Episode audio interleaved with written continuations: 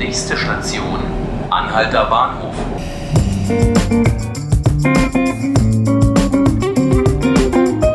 Herzlich willkommen zu 5 Minuten Berlin, dem Tagesspiegel Podcast.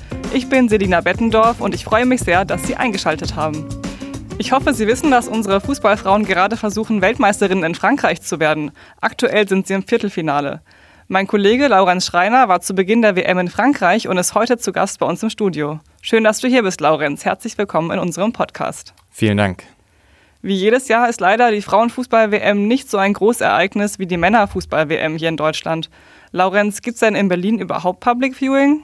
Ja, an ein paar Orten. Ähm Jetzt natürlich nicht so groß äh, wie im vergangenen Jahr bei der äh, Fußballweltmeisterschaft der Männer, aber äh, zum Beispiel in Moabit ähm, beim Zentrum für Kunst und Urbanistik kann man das Spiel am Samstag sehen und auch sonst zeigen einige Kneipen es. Ich glaube, das wächst von Runde zu Runde. Immerhin, meinst du, das sollte noch mehr werden? Ja, also ich denke, Aufmerksamkeit haben die Spielerinnen auf jeden Fall verdient, weil sie, wie du gesagt hast, jetzt schon im Viertelfinale der WM spielen und einen unfassbar hohen Aufwand für ihre Sportart ähm, bringen. Ich denke aber auch, dass es mehr werden wird. Ähm, sollten sie es jetzt vielleicht ins Halbfinale schaffen und gegebenenfalls sogar ins Finale am 7. Juli in Lyon, dann werden da sicher mehr Leute zugucken. Das wäre doch schön. Ich vermute mal, in Frankreich ist jetzt schon wesentlich mehr los. Wie war denn da dein Eindruck?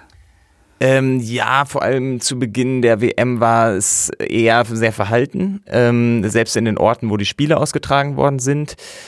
Das steigert sich dort ebenso mit, von Tag zu Tag, aber generell ist jetzt die Stellung der WM noch ausbaufähig. Du hast ja auch regelmäßig Live-Videos für Instagram gemacht. Das war toll, da einen Einblick zu bekommen, wie die Stimmung in Frankreich gerade ist. Für die, die das jetzt nicht auf Instagram verfolgt haben, kannst du uns nochmal auf den aktuellen Stand unserer Fußballfrauen bringen? Wie lief es bisher? Ja, es lief eigentlich, wenn man sich die Ergebnisse anguckt, ziemlich gut. Ähm, sie stehen, haben die äh, Gruppenphase gewonnen als Gruppensieger ohne Gegentor, haben dann im Achtelfinale gegen Nigeria mit 3 zu 0 gewonnen und dabei auch endlich mal ähm, spielerisch in Ansätzen überzeugt. Letztlich war aber auch noch kein wirklich schwieriger Gegner dabei und vor allem spielerisch kann man sagen, ähm, muss sich das Team vor allem gegen stärkere Gegnerinnen verbessern. Kämpferischer Einsatz ist auf jeden Fall da und der Teamgeist scheint auch sehr gut zu sein. Gute Aussichten, also was meinst du denn, haben wir Chancen auf den Sieg? Ja, Chancen auf den WM-Sieg würde ich jetzt nicht sagen. Ich glaube, ähm, Chancen aufs Finale sind möglich. Da könnten dann aber die starken US-Amerikanerinnen warten oder auch die Französin. Kommt drauf an, wer heute Abend gewinnt. Und klar, in einem Finale in da ist immer alles möglich. Aber wie die aktuellen Leistungen sind, würde ich sagen, würden wir als Außenseiter ins Finale gehen. Hm. Naja, zumindest sind die Frauen jetzt schon weitergekommen als die Männer bei der letzten WM. Durchaus. Das war auch nicht schwer. Unsere Mannschaft ist sehr jung. Ich würde mal vermuten, dass junge Spieler, Spielerinnen vielleicht schneller und fitter sind. Wo liegen denn weitere Vorteile oder wo sind auch die Gefahren von einer jungen Mannschaft? Du hast recht, es gibt zum Beispiel auch eine 17-Jährige, die ist noch Schülerin, eine 18-Jährige, die gerade ihr Abitur macht und eine 19-Jährige, äh, Julia Gwynn, die auch im Auftaktspiel das Tor gemacht hat gegen China.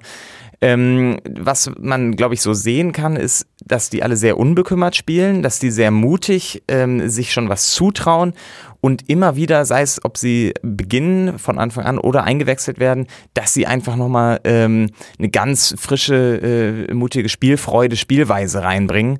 Ähm, das ist ein Riesenvorteil und ein Nachteil, wenn du fragst, könnte, ähm, natürlich ist jetzt, liegt nahe zu sagen, dass sie halt noch nicht diesen äh, Druck von den ähm, entscheidenden Spielen kennen. Das kann auf jeden Fall ein Thema sein, aber da gibt's in der Mannschaft auch Spielerinnen wie zum Beispiel Alexandra Popp, die Kapitänin, ähm, die dieses Team dann anführen können und leiten können. Sind eigentlich auch Berlinerinnen in der Mannschaft? Berlinerin so nicht, aber äh, Spielerin von Turbine Potsdam, ähm, einem der größten Vereine im deutschen Frauenfußball. Da haben wir zwei Spielerinnen dabei. Einmal Johanna Elsig, die allerdings noch keine Minute gespielt hat, und Svenja Huth. Svenja Huth wird aber nach, dem, nach der WM wird sie zu Wolfsburg wechseln. Ähm, sie hat aber bislang in jedem Spiel gespielt und ist sogar auch Vizekapitänin und von daher ist sogar so ein Berlin würde ich nicht sagen, aber ein bisschen Potsdam ist auf jeden Fall mit dabei. Immerhin Potsdam, ja. Ist ja noch nah dran. Hast du denn eine persönliche Favoritin? Persönliche Favoritin ist schwierig beim deutschen Team, weil eigentlich aktuell noch keine Spielerin absolut heraussticht. was eben an diesem Kollektiv und auch an dem äh, starken Teamgefüge liegt. Wenn man aber wirklich einen rausheben müsste, wäre es, glaube ich, Sarah Delbritz, die nicht nur technisch überzeugt, sondern vor allem auch durch einen ganz starken Einsatz. Ähm, zum Beispiel hat sie auch das zweite deutsche Tor, ähm, beim, das 1 zu 0 gegen Spanien im zweiten Vorrundenspiel hat sie ins Tor gegrätscht und ähm, die geht voran und man kann ihr zusehen, wie sie quasi bei diesem Turnier auch ähm, in eine Führungsrolle wächst und das macht Spaß anzusehen.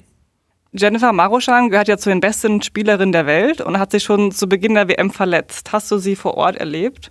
Ja, sie ist auch immer noch beim Team dabei. Sie wird aller Voraussicht nach auch morgen im Viertelfinale spielen können.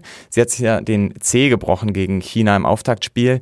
Ähm, natürlich war sie danach geknickt, ist aber trotzdem immer mit rumgereist. Man kann auf Instagram in ihrem Account auch ein bisschen verfolgen, äh, wie sie am äh, Pool liegt, wie sie Musik hört mit ihrer Zimmerkollegin Svenja Huth zum Beispiel. Sie wurde von der Bundestrainerin Martina Voss-Tecklenburg sehr stark gelobt dafür, dass sie immer weiter das Team antreibt, dass sie halt ähm, versucht, neben dem Platz den ähm, anderen Spielerinnen Stütze zu sein. So wirkt es auch auf mich und ich glaube, wenn sie zurückkommt, wird es nicht nur einen spielerischen Effekt haben, weil das deutsche Team dann natürlich viel, viel stärker ist mit dieser Weltklasse-Spielerin, sondern auch ähm, einen emotionalen Schub nochmal geben, weil alle wissen, okay, äh, die Jenny kommt zurück und die ist irgendwie für uns natürlich eine Spielerin, ähm, ja, die nochmal über allem steht. Und dann klappt es mit dem Finale bestimmt wenn Marjan morgen einen guten Tag erwischt und im Halbfinale nochmal, bin ich da ganz zuversichtlich. Jetzt noch ein ganz anderes Thema. Ähm, es gab ja Forderungen, dass das Gehalt von den Fußballfrauen an das Gehalt der Männer angepasst werden soll. Wie ist deine Einschätzung? Wird das passieren? Es gibt beim DFB aktuell noch nicht wirklich Bestrebungen, das anzugleichen. Da sind andere Länder wie zum Beispiel Norwegen schon weiter, was zum Beispiel auch daran liegt, so sagt es zumindest die ehemalige Torhüterin Nadine Angerer auch im Interview mit dem Tagesspiegel, dass die Spielerinnen nicht genug fordern. Ähm, in den USA haben zum Beispiel die Spielerinnen den Verband verklagt und gesagt, sie wollen genauso viel Geld, sie wollen mehr Geld. Ähm, ich habe nicht das Gefühl, dass der DFB die Prämien in Zukunft weiter, also näher angleicht. Schade eigentlich. Spielst du denn selber Fußball? Ja, genau, aber nicht auf so hohem Niveau wie die Spielerin bei der WM.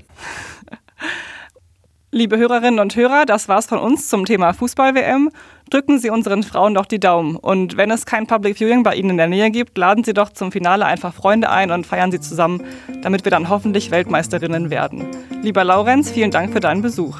Vielen Dank, hat mir Spaß gemacht. Das war 5 Minuten Berlin, der Podcast des Tagesspiegels. Ich bin Selina Bettendorf, vielen Dank fürs Zuhören und ein schönes Wochenende.